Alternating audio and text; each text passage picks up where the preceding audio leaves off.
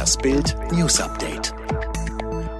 Und das sind die Bild meldungen So rigide setzt die Polizei Corona-Verbote durch. Diese Jagdszenen aus dem Hamburger Jenischpark machen fassungslos. Ein Polizeiwagen rast hinter einem Jugendlichen durch den Park, als wäre der ein Schwerverbrecher. Der Grund? Verstoß gegen die Corona-Regeln. Unfassbar die Erklärung der Polizei für ihren gefährlichen Einsatz. Der Jugendliche habe Freunde abgeklatscht und umarmt, schrieb die Polizei Hamburg auf Twitter. Das reichte offensichtlich aus, um ihn sofort verdächtig zu machen und ihm waghalsig hinterher zu rasen. Als sei das nicht schon Wahnsinn genug, sucht die Polizei die Schuld jetzt beim Gesetzgeber. Die zunehmende Dauer der Lockdown-Maßnahmen, die erweiterte Maskentragepflicht für Hotspots, das macht die Kontrollsituation schwieriger. Die Folge dessen eine Verfolgungsjagd, die böse hätte enden können. Und das alles wegen einer Ordnungswidrigkeit. Und Hamburg ist kein Einzelfall. Mehr dazu lesen Sie auf Bild.de.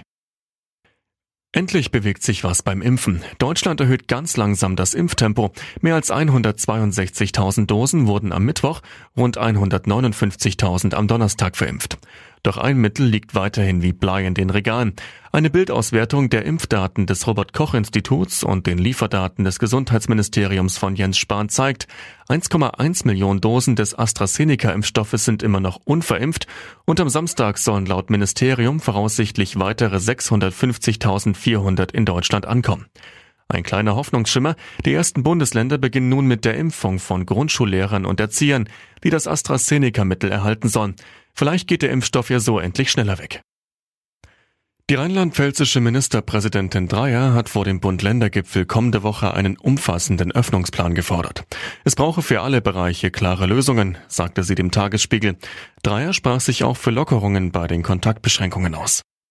Saudi-Arabien weist die Vorwürfe zurück, dass Kronprinz Mohammed bin Salman in den Mordfall Khashoggi verwickelt ist. Zuvor hatten US-Geheimdienste berichtet, dass der Prinz die Ermordung des Journalisten genehmigt hat. Mehr dazu von Dennis Braun. Dem Bericht zufolge ist es höchst unwahrscheinlich, dass ein solcher Einsatz ohne die Genehmigung des Kronprinzen ausgeführt wurde, vor allem weil auch ein enger Berater Bin Salmans und mehrere Angehörige seiner Leibgarde beteiligt gewesen sein sollen. Das Außenministerium in Riyadh weist die Vorwürfe als falsch und inakzeptabel zurück. Demnach seien bereits alle notwendigen Schritte unternommen worden, damit sich so etwas wie der Mordfall Khashoggi nicht wiederholt. Erst frostig, dann plötzlich teilweise mehr als 20 Grad. Vor allem im Februar war der Winter in Deutschland extrem abwechslungsreich. Zum zehnten Mal in Folge allerdings auch zu warm. Das hat der deutsche Wetterdienst mitgeteilt. Nach der Wärmephase jetzt könnte es aber noch mal kalt werden. Andreas Friedrich vom DVD sagte uns, da gibt es jetzt Tendenzen, dass es übernächstes Wochenende durchaus nochmal einen deutlichen Kälterückfall geben kann, mit Frost, sogar Schneefällen wieder bis in die Niederung. Das ist aber noch sehr unsicher, weil andere Modelle zeigen das nicht.